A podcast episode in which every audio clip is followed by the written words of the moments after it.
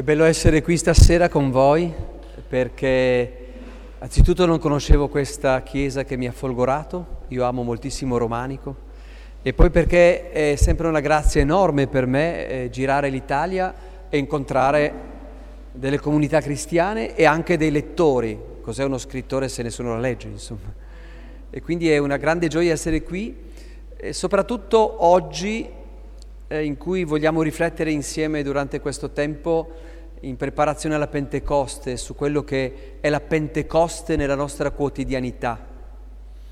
Eh, mi è stato chiesto questo tema che ho accettato volentieri perché mi vibra e perché sento forte l'esigenza di parlare, di evangelizzare rispetto allo Spirito Santo, questo grande sconosciuto. Eh, per chi non è abituato a quello che faccio, voglio subito tranquillizzare le coscienze, è molto cattolico quello che facciamo, va bene? Si chiama esegesi spirituale, cioè la lettura nello Spirito Santo appunto della parola di Dio che ci è stata donata. Possiamo meditare la parola di Dio eh, da studiosi, possiamo eh, trovare delle sfumature nei verbi, nei tempi, nell'uso dei termini greci, possiamo fare un po' di turismo letterario, ma noi leggiamo la parola di Dio in un altro modo, come i padri conciliari ci vollero richiamare nella Dei Verbum al capitolo 12, l'esegesi spirituale, cioè la capacità di leggere quella parola non soltanto come indirizzata alla comunità di Paolo, di Luca o di Matteo, ma la parola che adesso, oggi, in questo 2014, ha qualcosa da dire a me. E perciò vi propongo di meditare il testo degli Atti degli Apostoli sulla Pentecoste, perché voglio davvero, per quanto mi è possibile e per quanto già non lo facciate, appassionarvi allo Spirito Santo. Potremmo dire lo Spirito Santo questo sconosciuto, perché in effetti, soprattutto nella nostra tradizione occidentale, europea, eh, come dire, a parte qualche buon sussulto, penso ai movimenti degli anni 80 e 90 ancora presenti, il rinnovamento nello spirito, i pentecostali, eh, si parla poco e male dello Spirito Santo. Intendo dire, Dio Padre più o meno ce lo rappresentiamo quando facciamo una bella passeggiata in mezzo alla natura, no? il Dio creatore. Gesù, vabbè, giochiamo in casa, facile. Gesù è l'immagine di Dio, ma lo Spirito Santo. Una scipita colombella che non sappiamo tanto cosa serve, un po' più di un santo, però è Dio, insomma facciamo un po' di confusione. Eppure, eh, come dire, non pregare lo Spirito Santo, non invocare lo Spirito Santo, non chiedere allo Spirito di essere presente, eh, rischia semplicemente di non farci incontrare Dio. Ora, questo non lo dico io, lo dice Gesù. Allora, per definire lo Spirito Santo nonostante sia vent'anni che cerchi di trovare un esempio decente, mi viene sempre questo idiotissimo esempio che vi faccio e chiedo scusa a priori.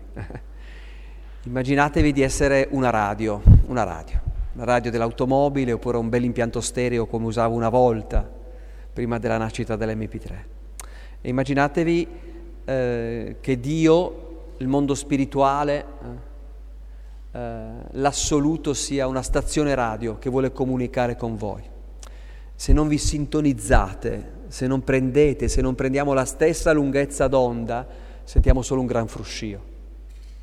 Lo spirito è la lunghezza d'onda che ci permette di ascoltare la parola facendola vibrare, di prendere del pane e del vino su cui il sacerdote invoca lo Spirito perché diventi il corpo e il sangue di Cristo. E così via. Ogni sacramento ha la presenza dello Spirito. Io provengo da una parrocchia, c'è una bellissima tradizione nella mia chiesa, eh, io sono valdostano, quindi vicino alla Francia, e da noi c'è questa tradizione, non so da dove derivi, ma molto antica, in cui si invoca lo Spirito Santo prima che il prete faccia la predica, un po' per rassegnarsi e un po' per aiutarlo. Perciò abbiamo invocato prima lo Spirito, io avevo chiesto, ma voi mi avete anticipato, perché faccio sempre invocare lo Spirito prima di ogni mia riflessione. San Gregorio Magno, un grande papa, in una sua lettera scrive, rivolto ai suoi fedeli, dice, lo Spirito suscita in me le parole in proporzione alla vostra fede. Bello. come dire, se invochiamo lo Spirito è per non buttare via un'ora di tempo. E io ho aggiunto un po' da birichino, quindi se vi annoiate è colpa vostra.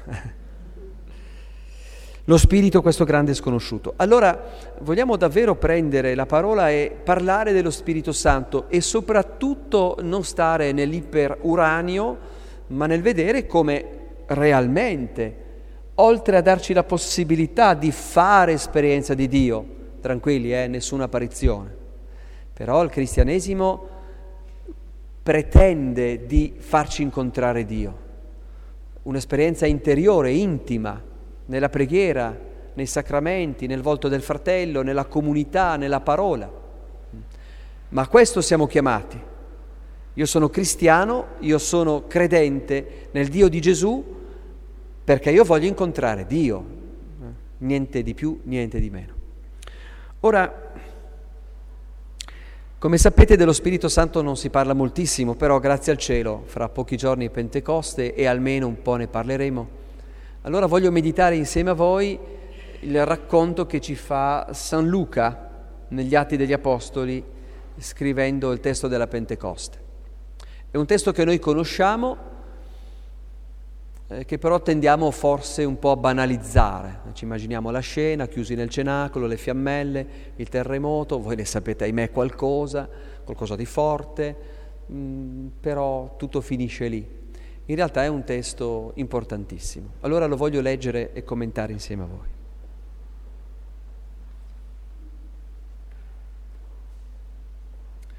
Mentre stava compiendosi il giorno della Pentecoste, si trovavano tutti insieme nello stesso luogo. Venne all'improvviso dal cielo un fragore, quasi un vento che si abbatte impetuoso e riempì tutta la casa dove stavano. Apparvero loro lingue come di fuoco che si dividevano e si posarono su ciascuno di loro e tutti furono colmati di Spirito Santo e cominciarono a parlare in altre lingue nel modo in cui lo Spirito dava loro il potere di esprimersi.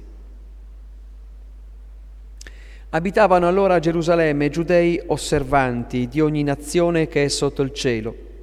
A quel rumore la folla si radunò e rimase turbata, perché ciascuno li udiva parlare nella propria lingua. Erano stupiti e fuori di sé per la meraviglia dicevano, tutti costoro che parlano non sono forse Galilei? Come mai ciascuno di noi sente parlare nella propria lingua nativa.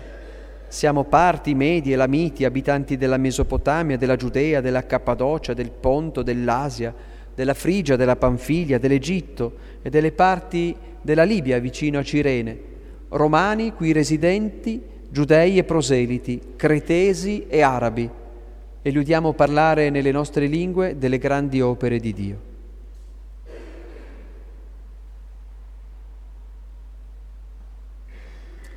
Ma continua il brano e non lo abbiamo letto, quello liturgico, continua, ma alcuni fra di loro dicevano sono ubriachi di mosto. Sono già ubriachi al mattino presto, hanno preso il bianchetto, eh, sono un po' fuori. Ovviamente non lo leggiamo domenica perché, ma è importante tenerlo a mente. Ora, per capire bene questa pagina bisogna prima eh, eh capire due cose fondamentali. La prima è questa che a leggere i quattro Vangeli si resta un po' spiazzati. Quando è sceso questo benedetto Spirito Santo? Eh, se fate mente locale, Gesù nel Vangelo di Giovanni muore spirando, rende lo Spirito, dona lo Spirito. Quindi giustamente i padri della Chiesa, cioè quei vescovi e quei monaci vissuti nei primi mille anni del cristianesimo e che hanno, come dire, tematizzato, organizzato, spiegato il cristianesimo, dicono che eh, lo Spirito Santo è il primo dono di Gesù crocifisso. Muore lui ed emette lo Spirito, dona lo Spirito. Ma poi voi che avete buona memoria biblica vi ricordate che quando tornano i discepoli di Emmaus la sera di Pasqua, dicendo abbiamo incontrato e raccontano, Gesù arriva. Mm, interessante, mentre si parla di Gesù risorto, Gesù appare e dona lo Spirito di nuovo chiedendo di perdonare i peccati, ma insomma questo spirito quando è arrivato. Ora, chi studia la Bibbia ci dice che molto probabilmente eh, Luca, che scrive su suggerimento di San Paolo, molto probabilmente, che non era presente, né lui né San Paolo, hanno chiesto informazioni, vuole sì raccontare un fatto, è veramente sceso lo Spirito, ma organizzandolo in modo da darci un messaggio, di, da fare una catechesi per evangelizzarci, ok? Allora questi 40 giorni dalla risurrezione di Gesù alla Pentecoste e l'ascensione in realtà sono un unico momento, noi non riusciamo a distinguerlo, ma il fatto che Luca ponga la Pentecoste in quel momento ha un significato ben preciso, cioè è come se Luca volesse dire non è che l'effusione dello Spirito è avvenuta solo in quel momento, non è che è avvenuta solo quando Gesù risorto è entrato, ma è un evento continuo quando la comunità si riaduna. La seconda cosa da tenere bene in mente, questa se non siete proprio dei super appassionati non la potete sapere, è che cos'è la Pentecoste. Perché? Così come altre feste che Gesù e gli Apostoli vivevano erano e sono feste ebraiche. Noi abbiamo più o meno in mente Pasqua, Pesach, che per noi significa Gesù è risorto, per un ebreo significa Dio ci ha fatto uscire dalla schiavitù d'Egitto, ok? Pentecoste era un'altra delle feste importanti, soprattutto da quando era stato ricostruito il Tempio di Gerusalemme. In origine era una festa agricola, eh, festeggiava le messi, un po' come poi è stato anche nel nostro territorio italico, penso anche da voi si celebri il 24 giugno, eh, San Giovanni Battista, i fuochi di San Giovanni, che è l'inizio della primavera piena, eh, allora c'era la festa della Pentecoste, che era una festa agricola, la festa del raccolto. Però, come è successo poi con Giovanni Battista, c'era bisogno di battezzare, di dare un significato un po' più spirituale a questa festa. E così, mh, abbastanza presto, cioè circa 500-600 anni prima di Cristo, la festa di Pentecoste veniva celebrata 40 giorni dopo Pasqua, guarda un po', e indicava il momento in cui Dio, il Dio di Mosè, il Dio dei padri, aveva dato a Mosè sull'Oreb le tavole della legge. E così al tempo di Gesù la festa di Pentecoste, da festa agricola, era diventata la festa del dono della Torah, della legge di Dio al popolo. Perciò arrivavano un po' da tutto Israele e anche da oltre per questa festa. La festa della legge donata al popolo. Allora voi capite subito dove vuole andare a parare Luca, perché la nuova legge, la legge dei discepoli del risorto, non sono più delle tavole di pietra, ma è il dono dello Spirito, che è un po' più difficile da rincorrere e da tematizzare e da organizzare. Allora questo è un po' il sottofondo. E certamente chi di voi bazzica un po' la Bibbia non può non restare allegramente stupito dei riferimenti sovrabbondanti all'Antico Testamento. Se la festa di Pentecoste ebraica significava il monte di Dio dove Dio dà la Torah, guardate un po', sono presenti tutti gli elementi. Se andate a leggervi nel libro dell'Esodo avete la stessa descrizione. Ci sono le nuvole, la nuvola indica sempre eh, il nascondimento, eh, nello stesso tempo eh, qualcosa di misterioso. Sapete che uno dei primi nomi eh, con cui viene chiamato Dio nella Bibbia è El Shaddai, il Dio delle altezze. Io sono sempre a mio agio venendo dalla montagna, eh, il Dio in su. Um, e poi c'è il fuoco.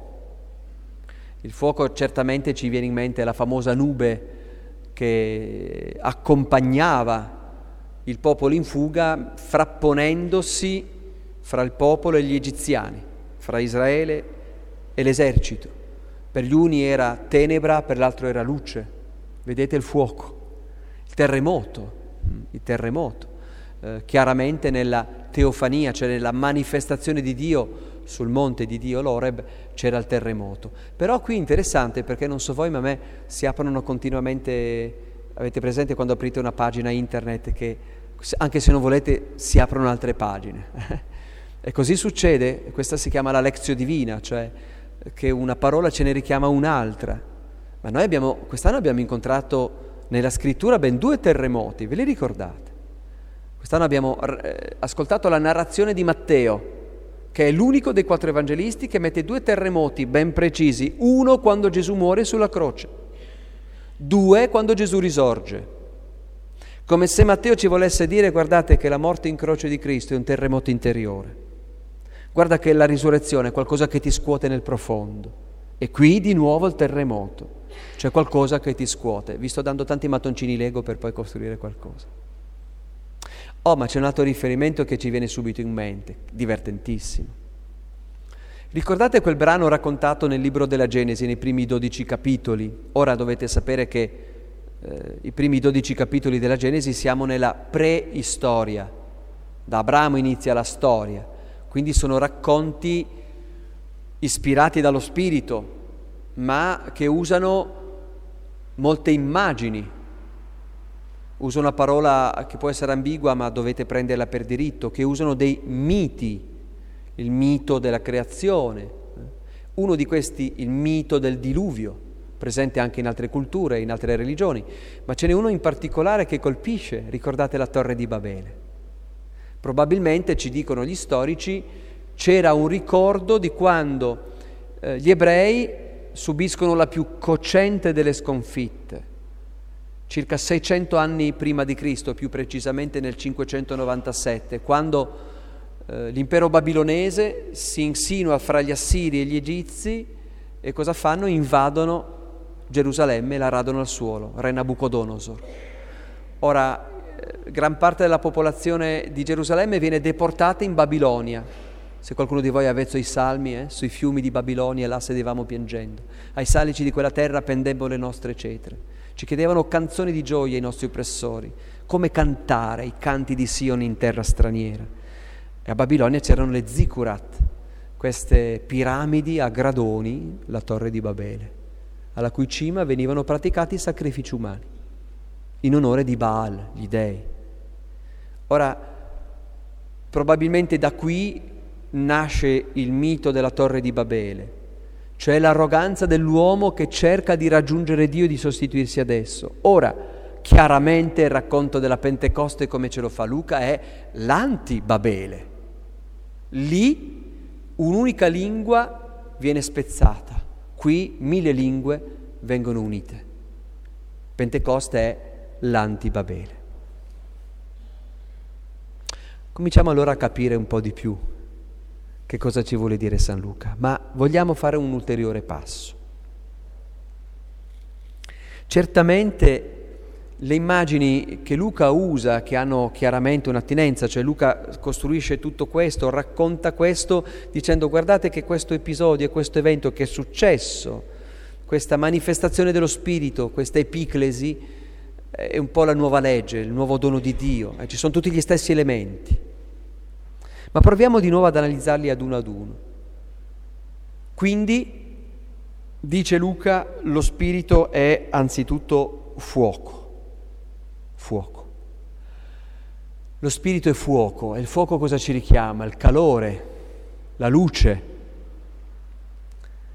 Eh, basta, noi adesso non siamo abituati, ma eh, fossimo al buio pesto basterebbe questa luce del cielo pasquale per rompere le tenebre dell'intera Chiesa eh, insieme a diversi amici che amano molto l'arte, eh, parlavamo di come a Ravenna, per esempio, non lontanissimo da qui, bisognerebbe guardare i mosaici con qualche candela e basta, di notte, perché quello era l'effetto.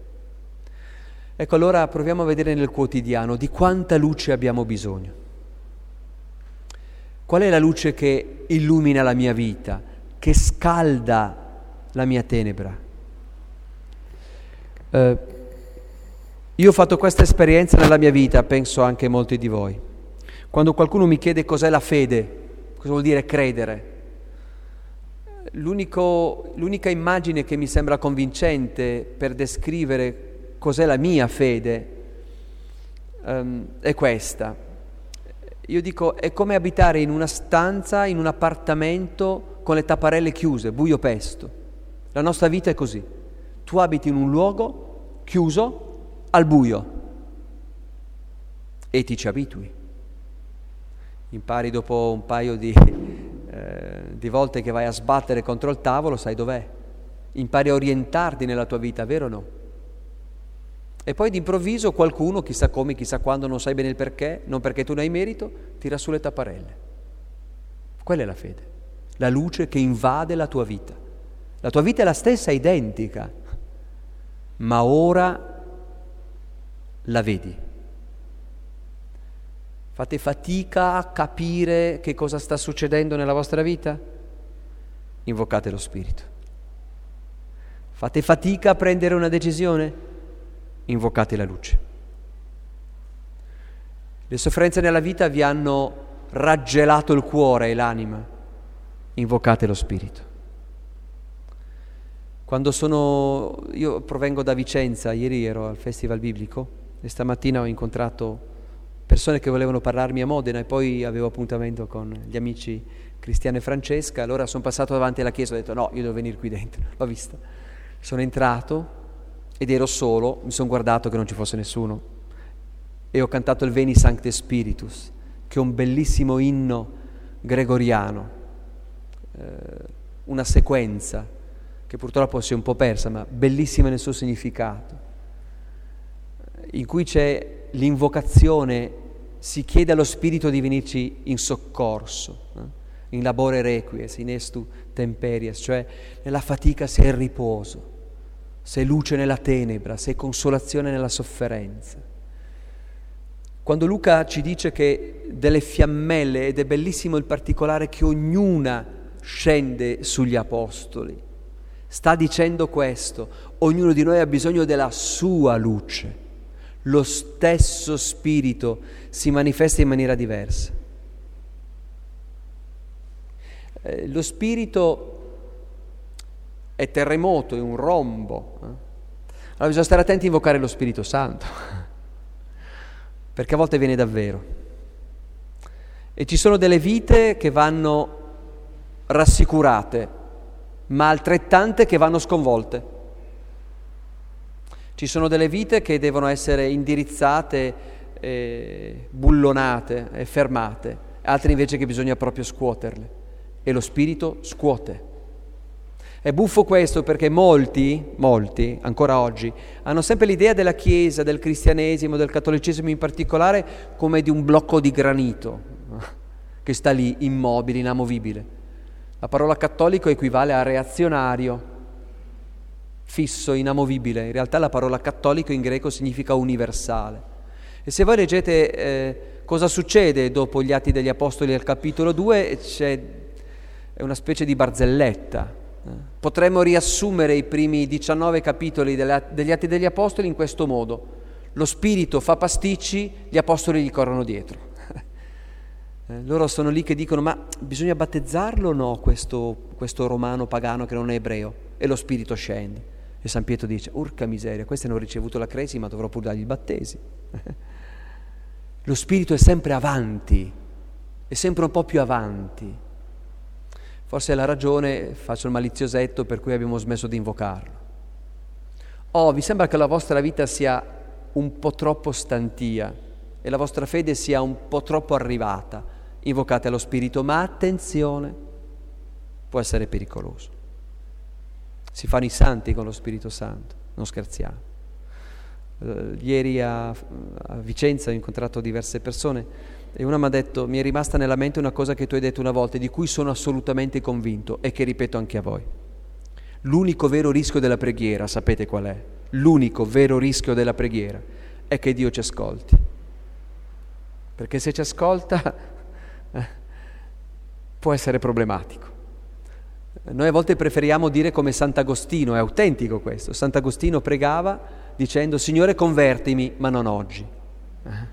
Ma non oggi.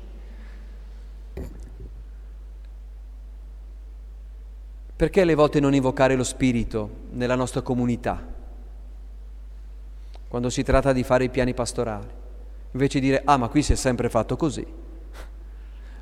Non mi riferisco, eh, ovviamente parlo delle altre comunità. Dalle mie parti succede così, si è sempre fatto così. Vabbè. Eh, perché non invocare lo Spirito che ci dia questa intelligenza? È un terremoto, guardate, abbiamo bisogno di terremoti a volte e a saperli interpretare bene anche certi eventi nella vita sono salutari, anche eventi che non ci piacciono, anche che non abbiamo aspettato, se presi dal verso giusto ci possono portare a qualcosa. Luce, terremoto, vento, vento. Voi dovete sapere che io provengo da un luogo che è la montagna, in particolare la mia valle dove abito, eh, che è in piena corrente, in piena corrente d'aria. Eh, infatti mi stupisco quando vado in un posto e dico ma che ora arriva il vento? Quale vento? No, perché da me puoi regolare l'orologio per il vento. E a secondo del vento che arriva sai che tempo farà il giorno dopo. La montagna fa così. Quindi non sono molto esperto di cose marinare, chiedo scusa, ma il vento certamente ha a che fare anche con la navigazione. Eh, è la mia barca che orienta le vele dove tira il vento, questo ho capito. non sono io che alzo le vele e dico adesso arriva il vento, se il vento arriva dalla parte opposta mi butta sugli scogli. Cioè mi sembra che quando Luca usi questa immagine molto presente, molto presente, nell'Antico Testamento, Gesù stesso lo cita, lo spirito come il vento, non sai da dove arriva e dove va, ma sei tu che lo devi orientare, sei tu che devi mettere la tua barca nella direzione giusta per prendere vento, perché la vela si gonfi. A volte le persone mi dicono, ma Paolo perché io non, non faccio esperienza di Dio? E io dico, che cosa fai per poter fare esperienza di Dio? Aspetto, mi sembra un po' pochino. Dove è orientata la tua vela? Pensate concretamente. Certo che se la mia vita si consuma nel, nel, consumare i giorni uno dopo l'altro da mille preoccupazioni, intendo dire, le preoccupazioni ci sono, non è un tempo facile. Perdonatemi soprattutto chi fra noi sta vivendo un momento difficile, lavoro e tutto. Se però tutta la nostra vita si consuma qui, se tutta la mia vita si consuma qui, se tutte le mie energie sono focalizzate nel sopravvivere, ma neanche me ne accorgo di avere una vela da sciogliere. Io non so che esperienza abbiate, chiedo scusa, non conosco molto questa vostra chiesa locale, però l'Italia più o meno si assomiglia. Io poi da quest'anno ho la fortuna di girare anche un po' l'Europa, ma è bellissimo come esperienza. Eh, a volte davvero abbiamo un po' l'impressione di aver ammainato le vele. Sì, Papa Francesco è simpatico, ma mica vuol dire avere la fede dire questo. Ci fa piacere avere papi simpatici, ma non è ancora arrivata la fede.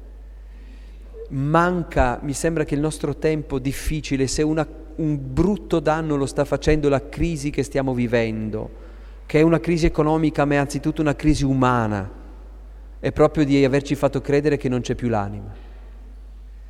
Se c'è non mi riguarda, o se c'è ci pensiamo poi un quarto d'ora prima di schiattare, puta caso che sia tutto vero. Ma senza anima anche il mio corpo muore, senza anima una società muore. Per anima intendo in maniera, se ci sono amici che sono psicologi, intendo anche in senso psicanalitico la parte dentro, vera, importante. Poi certo, bisogno di un lavoro dignitoso, eccetera, eccetera, eccetera. Ma a me pare che in questo momento, quando io parlo di indirizzare le vele, qualcuno dice, ma perché c'è una vela? sì. E per navigare bisogna fra le altre cose togliere l'ancora. Ma dai, eh sì.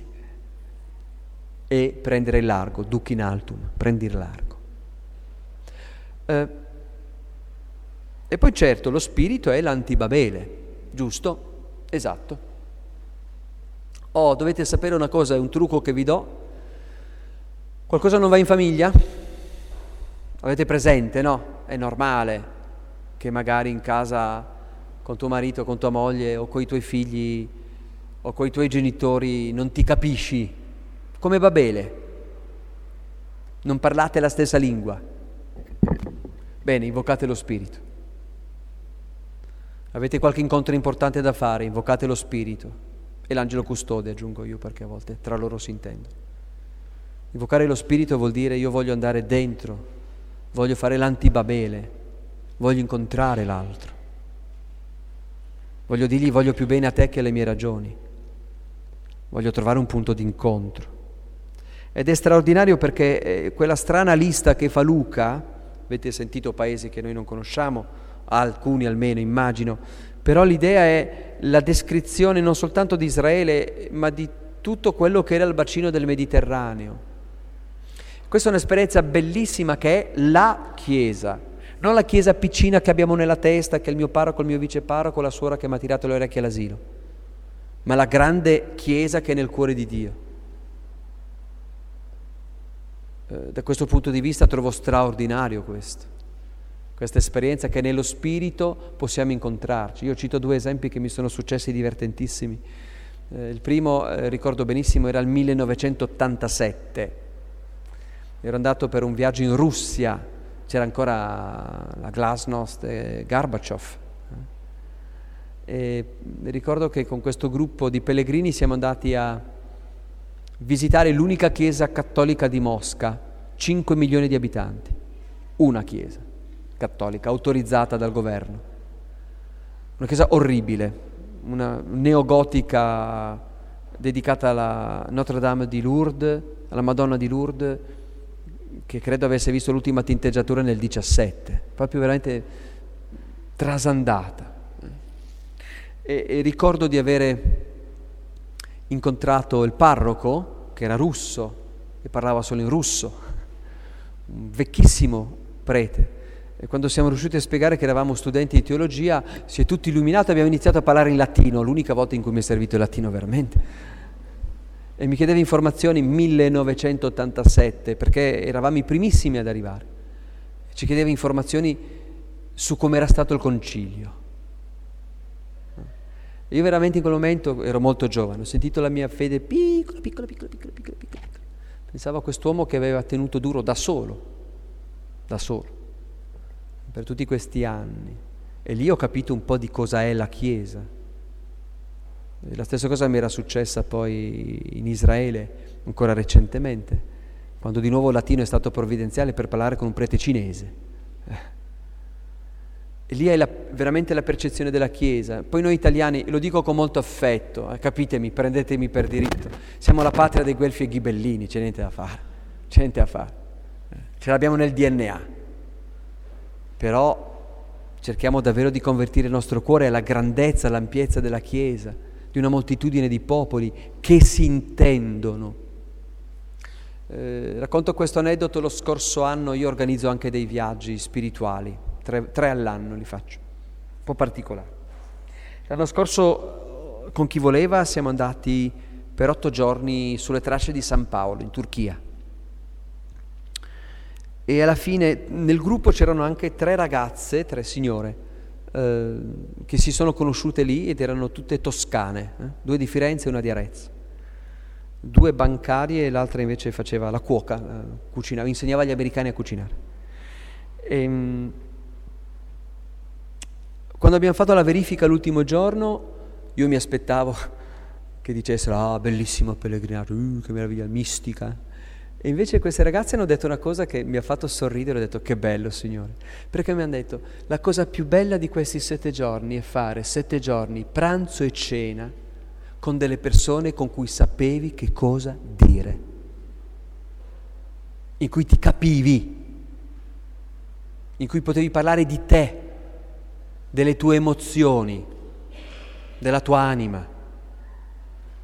È una cosa che mi ha colpito moltissimo, perché è vero questo.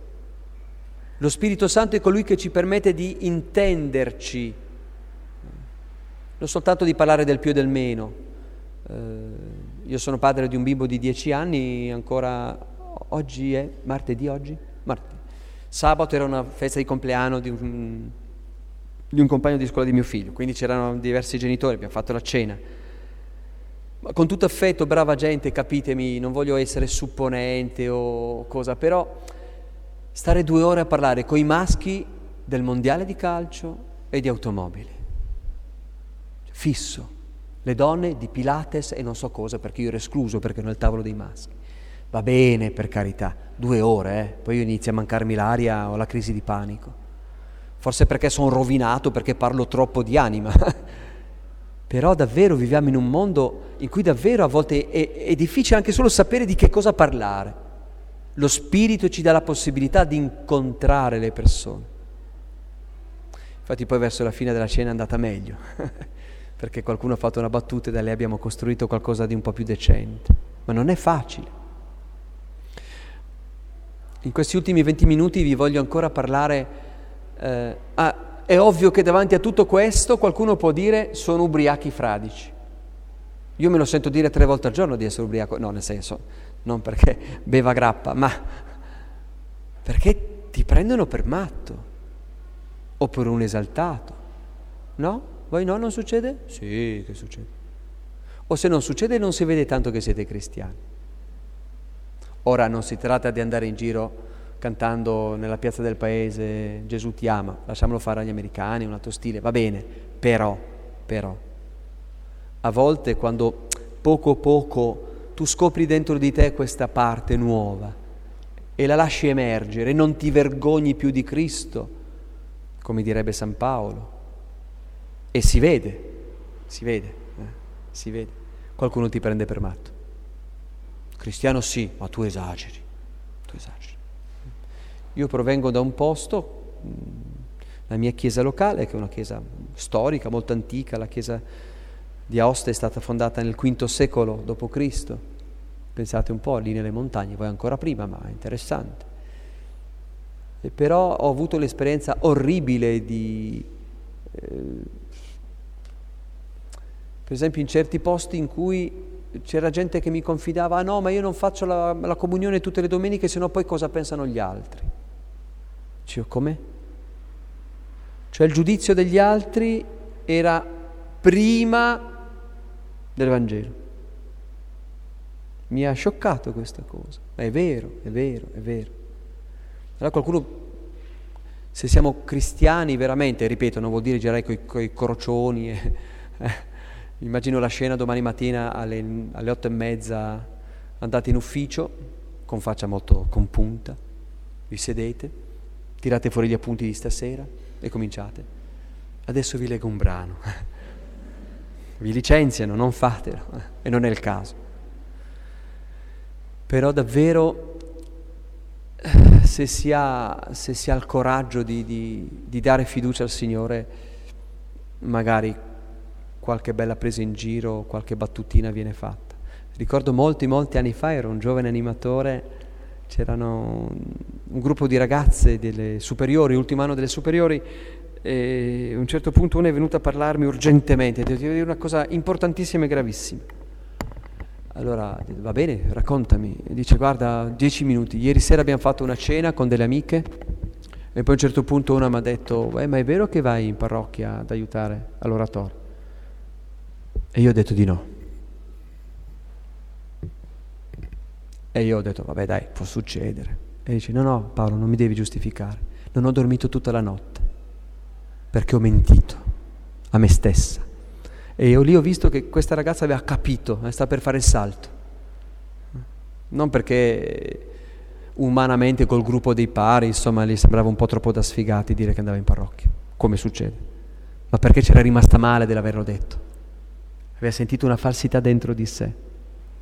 Se qualcuno allora dice che siamo ubriachi di mosto, pazienza, va bene, tiriamo dritto e annunciamo, evangelizziamo. Interessante questo, devo affrettarmi con un sacco di cose ancora da dirvi, perché eh, gli apostoli sono chiusi nel cenacolo, hanno una fifa boia, temono di finire come è finito il maestro, hanno paura, hanno paura e lo Spirito li caccia fuori e diventano capaci di annunciare. Stiamo attenti quando corriamo il rischio anche noi di chiuderci dentro i cenacoli. Eh, è rasserenante citare Papa Francesco che dice non diventiamo una chiesa autoreferenziale, che vuol dire che ce la suoniamo, ce la contiamo, ce la balliamo e alla fine diciamo che siamo anche bravi. Siamo chiusi nei nostri piccoli mondi autoreferenziali eh, e diciamo perché la gente non viene? Perché dovrebbe venire? A che titolo? A che pro? Stiamo attenti, invochiamo lo Spirito quando abbiamo l'impressione che la nostra Chiesa mm, sia chiusa e pensiamo che gli altri non ci meritino i genitori del catechismo, cosa vuoi che capiscano? Beh, certo che se non glielo spieghi diventa un po' difficile. Avere il coraggio di osare lo Spirito Santo. Quest'ultimo quarto d'ora voglio dedicarlo eh, prendendo tre definizioni che Gesù dà dello Spirito. Gesù parla dello Spirito Santo, sapevate. E i nomi con cui lo definisce, eh, abbiamo sentito Luca appunto che dice che è fuoco, quindi se abbiamo bisogno di luce invochiamolo, di calore invochiamolo, che è vento, quindi orientiamo la nostra barca lo spirito è terremoto, a volte abbiamo bisogno di essere scossi, lo spirito è l'antibabele e lo spirito non ci fa vergognare, ma diventare contenti di dire Cristo. E poi Gesù stesso, soprattutto nei discorsi che fa dopo l'ultima cena, secondo Giovanni, eh, ma anche altrove, parla dello spirito e lo definisce sostanzialmente in tre modi. In tre modi. Il primo è un nome bellissimo, dolcissimo, a me piace moltissimo, il consolatore. Il consolatore. Ora, io mi rendo conto che questa è una di quelle parole, la consolazione, che quando la diciamo si accende l'allarme. Parola usurata, parola sfruttata, parola che ha perso il suo significato, come la parola carità o pietà. Se io vi dico devi avere pietà, voi mi dite ma no, perché mi, mi deve far pena? No, la pietà è un'altra cosa, è la pietas. Così la consolazione. La consolazione noi pensiamo qualcosa di lacrimoso, stucchevole, no? da film americano di serie B. Invece la parola consolazione è una parola fortissima. Cum solo, stare con chi è solo. Lo Spirito Santo è colui che ti fa compagnia. Ora, non contiamoci storie la solitudine è brutta. Eh? Potremmo dire che è la cosa più brutta che ci possa capitare nella vita. E aggiungiamo, tanto lo state pensando, quindi ve lo dico io, a volte si è soli anche se si è sposati con quattro figli. Per una ragione molto semplice, perché noi siamo soli. Eh, qualche settimana fa è mancata mia madre, mm, serenamente, bene, era un momento giusto perché stava molto male, voleva, desiderava fortemente morire e il Signore l'ha accontentata. E ho avuto una discussione eh, poco caritatevole con una mia zia, con una mia zia, la quale diceva, eh, la, mamma è morta sola in casa, è vero, mia mamma ha avuto un'ischemia ed è mancata in casa da sola, l'hanno trovata qualche minuto dopo. E mia zia, probabilmente proiettando le sue paure, c'era una velata accusa ovviamente nei confronti dei figli, eccetera, eccetera. E io ho tentato disperatamente di far capire a mia zia, dice, ma zia, guarda che se anche hai 30 persone intorno, la morte è una cosa fra te e lei. Cioè sei comunque solo. Ma a me questo non spaventa, perché nelle grandi scelte della nostra vita siamo soli. Che cosa allora ci spaventa? Ci spaventa una solitudine totale, non la solitudine del momento in cui non so con chi parlare, la solitudine dell'abbandono, del non senso. Ora, fate benissimo a farvi spaventare dalla solitudine, giusto? Bravi, giusto. Perché siamo fatti a immagine e somiglianza di Dio, dice il libro della Genesi. Ora, se Dio è Trinità, cioè comunione, vuol dire che noi non siamo proprio fatti per essere soli. Ma se è vero questo, vuol dire che tutto un certo nostro modo di ragionare, chi fa da sé fa per tre, è meglio soli che male accompagnati. È sbagliato. È sbagliato. Sapete l'unica cosa di cui tutti noi qui dentro abbiamo una paura pazzesca, l'unica cosa che ci spaventa è la solitudine. È bellissimo che Gesù ci dona il consolatore. Attenzione che non vuol dire eh, non ho trovato marito, non ho trovato moglie, sono rimasto vedovo, nessuno mi fila, non ho amici, prego lo Spirito, mi sento meglio, eh state tranquilli. Però lo Spirito mi dà un altro orizzonte, un altro vedere, un altro sguardo. Invocare lo Spirito. Eh, se sentiamo la solitudine, ripeto, anche se magari siamo felicemente sposati, eh, se sentiamo la solitudine è il tempo di invocare lo Spirito, che è davvero colui che ci permette di vederci dentro un progetto più grande. Gesù chiama lo Spirito il vivificatore. po' complicato ma è bellissimo e la capiamo al volo. Io non so se vi sia mai successo, se non è mai successo, grave, grave, grave, di ascoltare una parola e sentire che vi raggiungeva, di ascoltare un commento del vostro parco la domenica e dire ma questo è per me, ma questo è per me. La lettera agli ebrei definisce questa esperienza dicendo la parola di Dio come una spada a doppio taglio, cioè ti taglia da una parte e dall'altra, ti spacca fino alle giunture. È vero, è vero, è vero. Se il nostro cuore è ben disposto, certo se non ascoltiamo neanche, c'è un momento in cui la parola è vivificata. Io sono convinto che non a tutti, ma alcuni di voi abbiamo invocato lo Spirito delle parole che abbiamo letto, delle cose che ho detto, certamente qualcuno ha detto, ma già, ma certo che è così, ovvio. Questo è lo Spirito che vivifica. Noi non siamo qui a celebrare un morto, la buonanima del Gesù Cristo. Guardate che stasera da nessuna parte d'Italia, immagino, si raduneranno 150 persone a sentir parlare di Giuseppe Mazzini.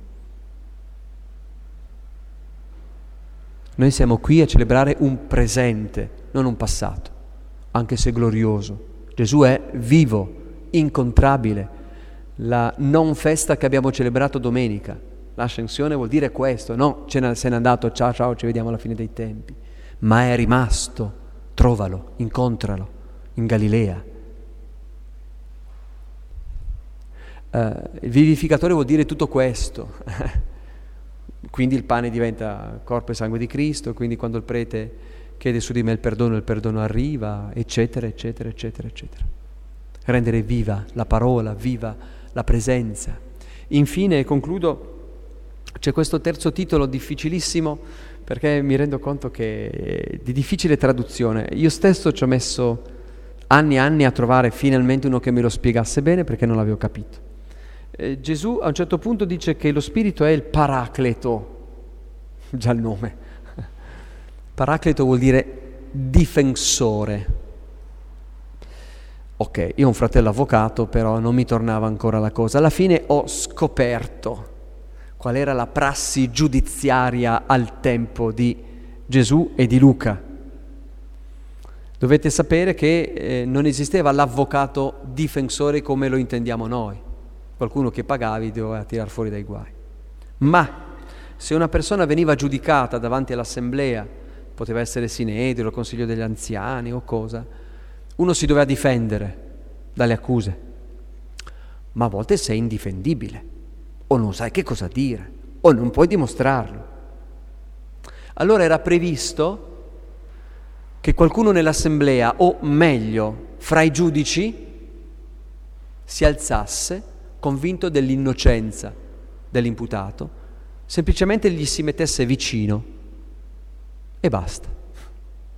Che stava a dire, io mi fido di lui. Mm? La mia fama, la mia buona fama, la mia buona stima sopperisce alla sua accusa. E l'imputato veniva assolto. Bellissimo. Ecco, quello è il Paraclito. Ma attenzione, lo Spirito Santo non ci difende dalle accuse che ci muove Dio, questa è una visione pagana di Dio. Dio non ci accusa, ma dalle accuse del mondo, dalle accuse del mondo. Se avete l'impressione di essere ingiustificabili, eh, addirittura poi questa cosa viene sviluppata dall'Evangelista Giovanni nelle sue lettere. Qualunque cosa ci rimproveri il nostro cuore abbiamo un avvocato difensore, Gesù Cristo. Infatti Gesù dice, lo abbiamo letto due domeniche fa, vi darò un altro paraclito, due avvocati difensori. Uno sono io e se non basto io arriva lo Spirito Santo. State vivendo un momento in cui vi sentite accusati, tirati in ballo? Invocate lo Spirito. Ma molto peggio, state vivendo un momento in cui da anni vi trascinate un senso di colpa, non vi perdonate qualcosa. Bene, invocate lo Spirito.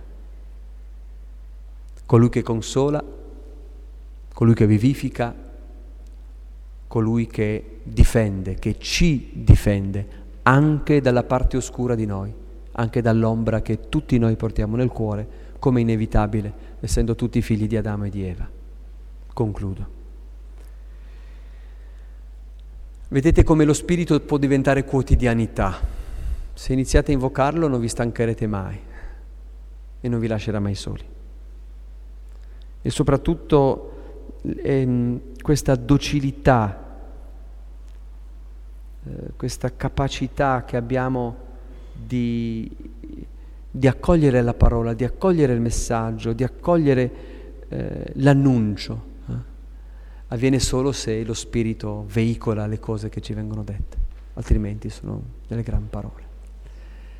Allora vi propongo adesso di fare 30 mm, secondi di silenzio, in cui ciascuno nel proprio cuore prova a portarsi a casa una sola frase, una sola intuizione, una cosa che lo ha colpito, eh, perché possiamo davvero innamorarci dello Spirito, poi concluderemo con un canto e con una preghiera. Donaci, o Spirito, di fare continuamente esperienza della tua presenza.